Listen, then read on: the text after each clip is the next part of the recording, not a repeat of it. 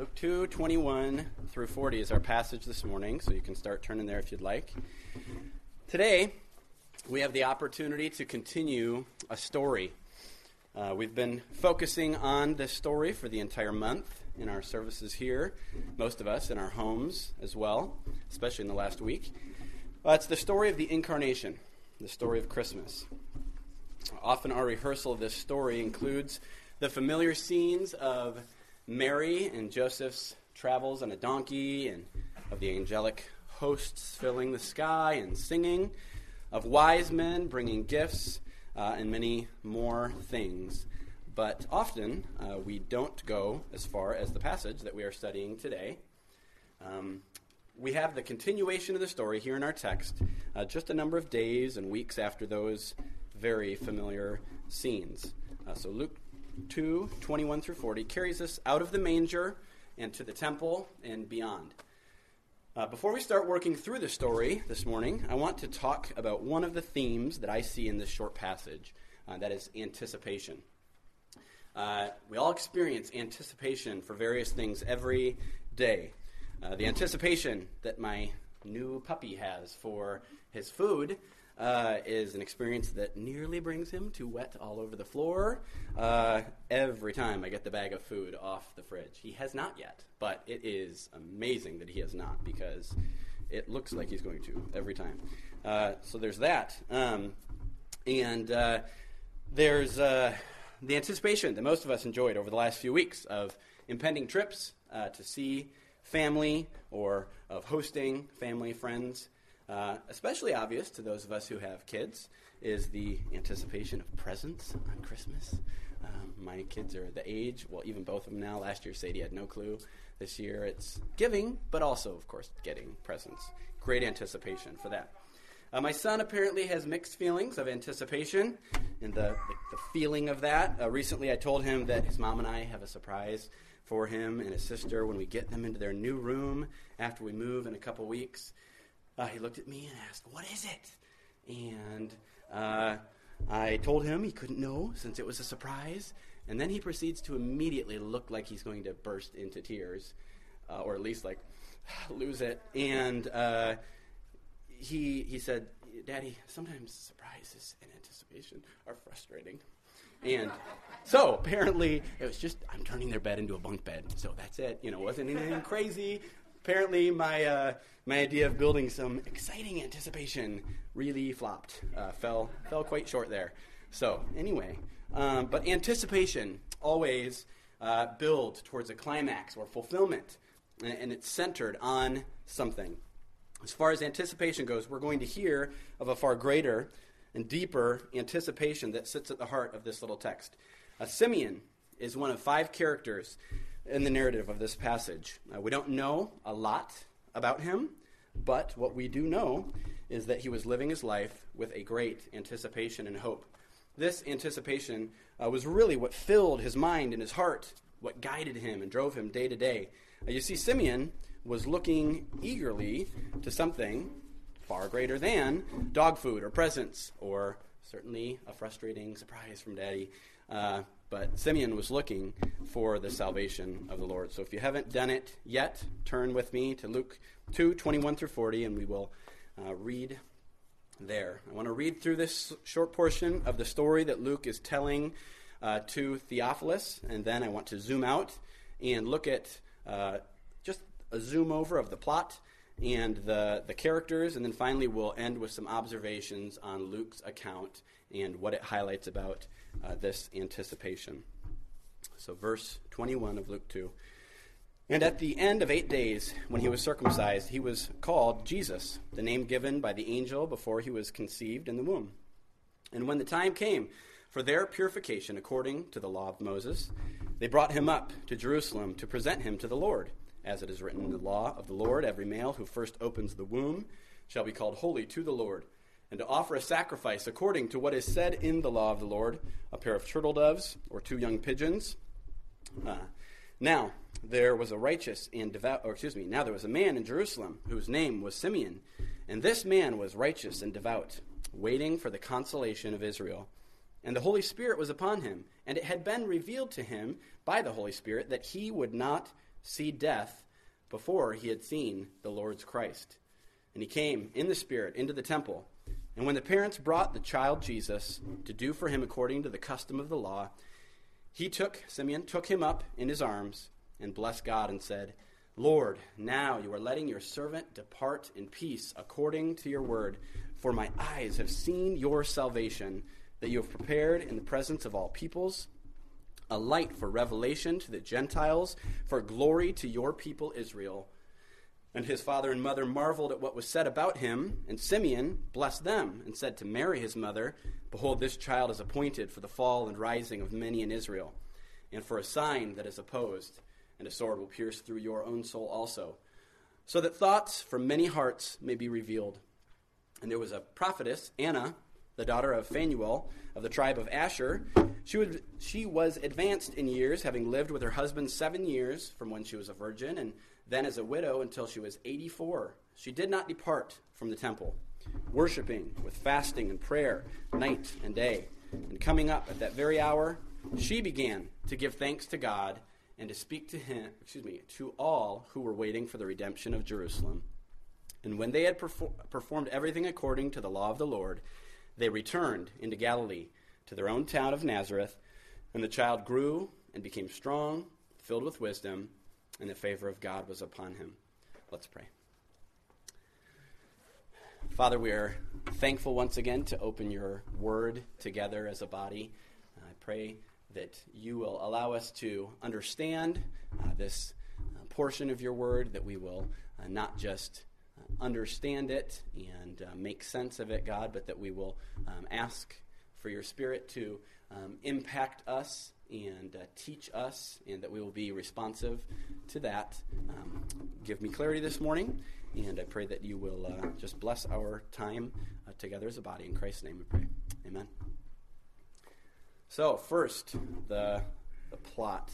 Just a quick recap of this small excerpt from Luke. Uh, so Jesus turns eight days old, excuse me, sorry, eight days old, not eight, um, and he's circumcised. And then he's named according to the angelic instruction that both Mary and Joseph had received before his birth. Then, some days later, according to the law's requirements, Mary needs to carry out the steps of her purification, so the young family travels to Jerusalem. While there, they present their firstborn son to the Lord, according to the law, and in the temple, Simeon is introduced. And he testifies in song and in the Spirit to Jesus' person and nature and his ministry.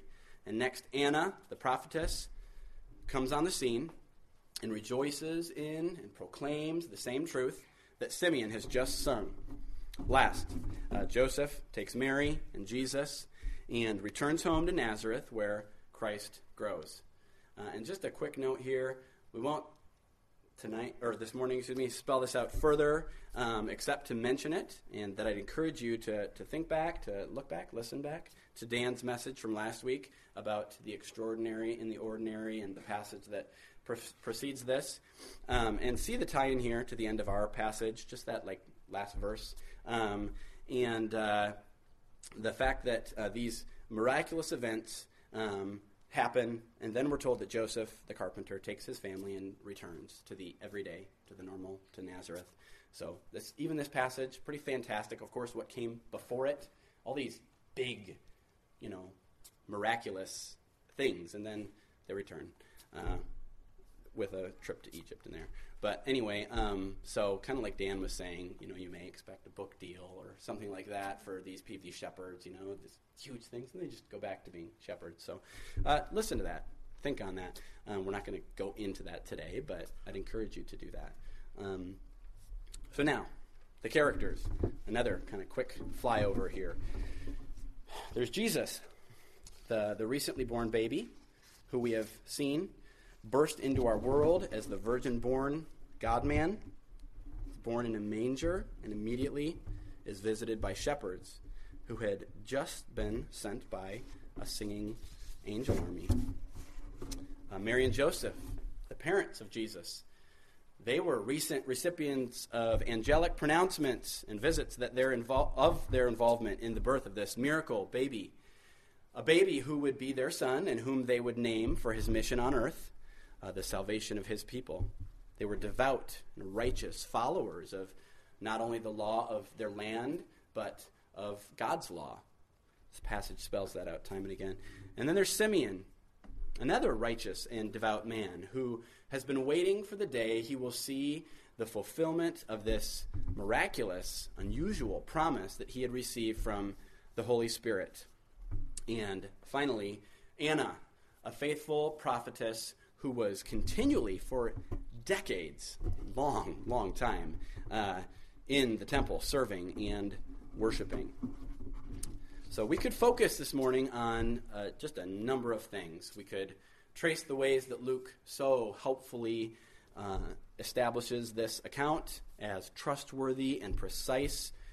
Um, and for that, honestly, I'd recommend listening through John MacArthur's sermon series through this passage. As always, he does a really thorough teaching through all the cultural and the factual details and ways um, that Luke accomplishes his stated purpose, which is to give Theophilus an ordered and trustworthy account that will help him to be assured of what he had learned. Um, we could also spend time tying this account back to the numerous passages um, prophesying about the Christ, the Messiah, and, and we could focus on promises made and promises fulfilled. Uh, but what I'd like to spend the rest of our time this morning uh, doing is, is getting back to the anticipation that we spoke of at the outset of the morning. Um, this whole story, uh, not just even our little portion this morning, but the story we've been talking about is about Christ. Um, and central to this small portion of the story is the anticipation that characterized and drove Simeon and Anna and even Mary and Joseph. Um, I'm going to go off script here for just a moment, which I told Dan and Mike jokingly I could do because I like to babble and that kind of thing, but it normally just gets me talking like I'm doing right now. Uh, in all honesty, we, we could go so many different places, and I know today will be, frankly, very surface level. Uh, but I just, a- after spending weeks reading and praying on this passage, I, you know, how did it mainly hit me? I'm here for one time, and uh, and I, w- I want to focus on this thought. And, and there are so many ways that we could go into detail, especially with Simeon's specific um, prophetic uh, song or, or announcement. And so if you're like, I didn't get into this one phrase that I really wanted to, feel free to let me know that. I really was able to read a bunch of really good resources that Mike and Dan gave to me. I could point you probably to the specific resource that will get you very deep into any one of those phrases or the details and that kind of thing because there's uh, every time I get up here to preach, I tell the guys, I feel like there's way more that I'm not saying than what I am saying. So I'd love to be a resource to point you to other things that can get you deeper in all those things. But that's my end of off script. So uh, this morning, we're going to focus on that. So, what were they anticipating and why? Salvation. That's the simple answer of the what. Uh, what? In a few sentences that we have recorded about both Simeon and Anna, we learn that they are both Simeon in verse 25, waiting for the consolation of Israel, and Anna in verse 38, waiting for the redemption of Israel. Kind of a synonymous thing there. They're waiting for salvation from the Lord. Uh, many of the people in their day, many at least the Hebrews in, in their day, uh, were anticipating um, something far different than that of what Simeon and Anna were most wanted or were expecting cultural and political salvation. They wanted a Davidic king to rule now. Uh, but Simeon and Anna were hoping and waiting for more. Uh, when he takes, when Simeon takes the baby up in his arms, he doesn't just say that he thinks Jesus is special or um, even that he acknowledges that the Spirit has led him to this child in the temple and he concurs of his identity as a Messiah. Um, what he is saying is, I've been waiting uh, in faith um, for, for one that will bring salvation, and here he is. This is Jesus. Uh, literally, J- Jehovah is salvation. That's this baby. Um, Kent Hughes says Simeon and Anna represented all who saw that their only hope was in the mercy and grace of God. Along with the poor carpenter and his wife and the outcast shepherds, they were flesh and blood examples of those to whom Christ comes. They longed for the righteousness and consolation that would come only through the Messiah. They came to God's house hungry, and they received as few others have in the history of this world. So, this is the answer to the question about what the anticipation uh, that Simeon had was, was all about. It was salvation, not just immediate political salvation or overthrow, but eternal spiritual salvation. Um, but if someone is anticipating salvation, uh, doesn't that beg the question of why they needed saving? Um, so uh, let's go to that, the why. Uh, Simeon's words, I think, imply his understanding of his need. Why would he have been waiting for a Savior if he doesn't think he needs saving? So we see his, his, hum, his understanding of his humble state, his humility. God has shown Simeon who he is and what he needs. And so he has been living in eager anticipation of having that need met personally. Uh, Simeon and Anna also show belief. So they've been waiting, and now they see, uh, but they believe. They have faith. Uh, looking at this baby, uh, like we could look at Matt's little baby over there. So, so just simply seeing a baby walk into a temple, the, the looking at the baby uh, is, is not um, going to give them all the answers, especially just humanly speaking, you know. Um, so if if we see a baby walk into church, you don't instantly know who he will be, what he, you know, they, we don't get that. But in the spirit, they were led there. They're given, um, they're given more. So uh, the baby comes, but by the spirit, they've been given eyes to see who this baby truly is, and and they choose to believe. So uh, it's important to note how, re- how Luke repeatedly points out the activity of the Spirit in, in this passage on Simeon and Anna um, and in, in, their lives, like he had done with Elizabeth and Zechariah earlier in the book. Um, Simeon, by the Spirit, was given a miraculous revelation about his death being delayed until he saw the Lord's Christ. Simeon was then led by the Spirit to the temple for his encounter with baby Jesus, and then, by what could only be miraculous, spirit enabled recognition, he sees the, the, infant enter with a humble family who are only able to offer the sacrifice designated for those who are fairly poor. And he takes up this child, and again, the passage says, in the Spirit gives a song of praise and proclamation in affirmation of the child's true nature and mission. So the Spirit is, is active, and he's working He's leading. And Simeon and Anna are sensitive uh, and responsive to this. So I see this as kind of the answer to the why. Why were they anticipating salvation? Because they knew who they were, they knew their need, and they display uh, humility. They were sinners in need of a Savior, and they believed that God had sent him. Um, Simeon, however, knows that he's not alone. He's not uh, or he is among others who need a Savior. Uh, so the passage doesn't say he's waiting for the consolation of Simeon or his own consolation, um, but for the consolation of Israel and uh, the salvation of his people. And furthermore, um, in, uh, in, addition to salvation for himself and the nation of Israel, Simeon prophetically sings about the inclusion of uh, Gentiles. Uh, here, Luke clearly references the, the global nature of the Messiah's work. Um, God's salvation is prepared in the presence of all people, and he will be a light for revelation to the Gentiles. Uh, so Christ had not come to be salvation just for Israel, or certainly just for Simeon, but had come for people from all tribes and tongues and nations. Um, one more quote from Kent Hughes, a little bit longer one, but um, it's a summary of what Simeon's song tells us of Christ's messianic work. Um, so again, bear with me. I'll just read through the whole thing here. I think he steps through kind of the whole song and touches on different aspects of it really clearly. And um, so Hughes says of, of Christ, he comes to the needy, to those who realize that he is realizes that he is their only hope. Consider Mary and Joseph, the shepherds, Simeon and Anna. Truly, he has filled the hungry with good things, and the rich he has sent away empty in reference to chapter 1, verse 53. Um, so today it is those with a perpetual sense of spiritual need and spiritual hunger who live in the wonder of the incarnation. So he's talking about the, the humility there, the understanding of the true need of salvation. Uh, back to Hughes, he says, Jesus Christ is the whole of salvation, not part of it. Uh, so when Simeon took up the baby, he didn't say, salvation is coming, or this is the start of salvation. He said, You know, I, my eyes have seen uh, your salvation. So, this, again, that was off Hughes. The realization brings peace to Simeon. Uh, Hughes continues on, the end of his quote here says, uh, We come to new life as he aggressively brings us to the end of ourselves and then raises us to new life. Such reflections on the spiritual life will help us experience Christ day by day. So, uh, this is the great anticipation that Simeon was living with and that had now been satisfied or had come to its climax. And Simeon joyfully proclaims, My eyes have seen your salvation. Um, and he is at peace. Um, he even says he's, he's, ready to depart, he's ready to, to die.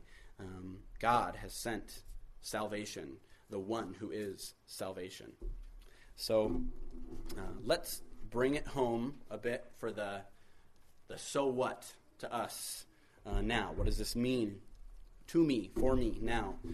Uh, certainly, I think part of the, the takeaway from this passage is to just look again at the whole of the incarnation account in awe and uh, see yet another aspect of how God orchestrated just an amazing uh, an unlikely series of events to not only send his son, uh, but then to say, like we um, mentioned in our reading to the kids and um, our Christmas Eve, uh, from the Jesus Storybook Bible, it's like God as, as a proud daddy saying, Here he is. Here's my little boy. Uh, and, and this passage just does more of that in miraculous ways. So look at all of that again in, in awe of, of what God has done. Uh, beyond that, I think we can recognize the proper attitudes and actions of Simeon and Anna while they were uh, anticipating and um, then once they were kind of confronted with the climactic realization of that anticipation and hope. Um, and so their, their thoughts and actions, they had faith. They, um, they were living expecting this. Um, and they trusted God and they believed once it came about. And then uh, they rejoiced and immediately set about proclaiming this salvation that had come. So, the right response then, especially maybe for those of us with a more full view of Jesus' life, of God's salvation sent in form of this little baby, um, three things, I think. Believe. So, Christ Fellowship, pray that God will give you continued belief in His Word and in His Son. Um, if you've never heard, uh, or if you've heard and not believed this story, pray for understanding and for belief.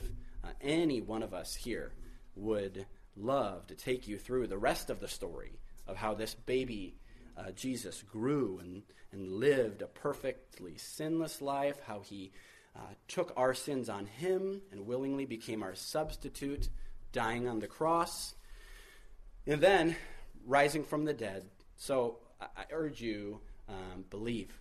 Whether you have believed before or whether this is new to you, uh, believe. Rejoice. Be glad. Uh, maybe even glad enough to sing about it, like Simeon. Sean is smiling at me. Seriously. Okay? Uh, let the truth of this great salvation sink in daily, even moment by moment, uh, and, and make your heart glad with this good news of great joy to all people. Uh, so believe, rejoice, and proclaim. Tell of this salvation that has come. Speak of it often. Uh, like Anna, proclaim it to others who love and are waiting for this news or had waited for this news. Or to those who don't know or at least don't love this news. Uh, rehearse it in your home, uh, wherever else you have or can make opportunity, uh, proclaim the, the good news of this salvation. Uh, do you get uh, a sense now of the, the greater anticipation Simeon lived with? Uh, doesn't that make our regular occurrences of anticipation uh, for a birthday or for the next long weekend you have or for news of Aaron Rodgers' injury report or, you know, the, the little things like that seem trivial in comparison.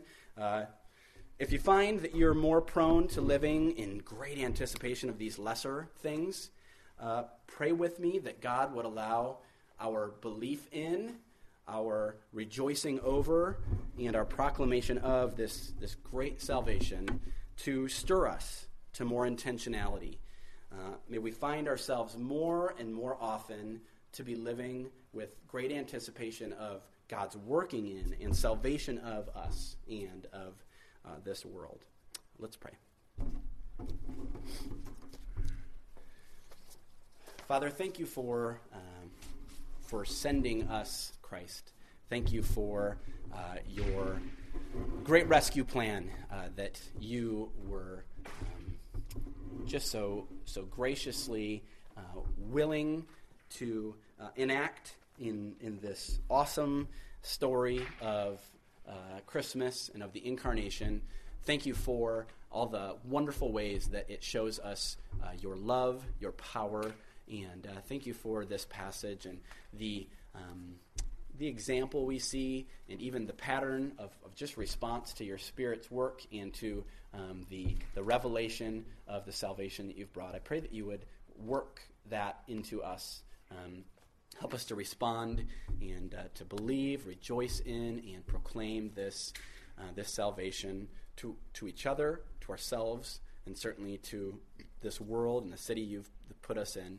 Um, uh, I pray that the rest of our service here, uh, the Lord's Supper, and our, our communication and um, singing uh, to each other and to you uh, will just be pleasing. And thank you again for your word. In Christ's name we pray. Amen.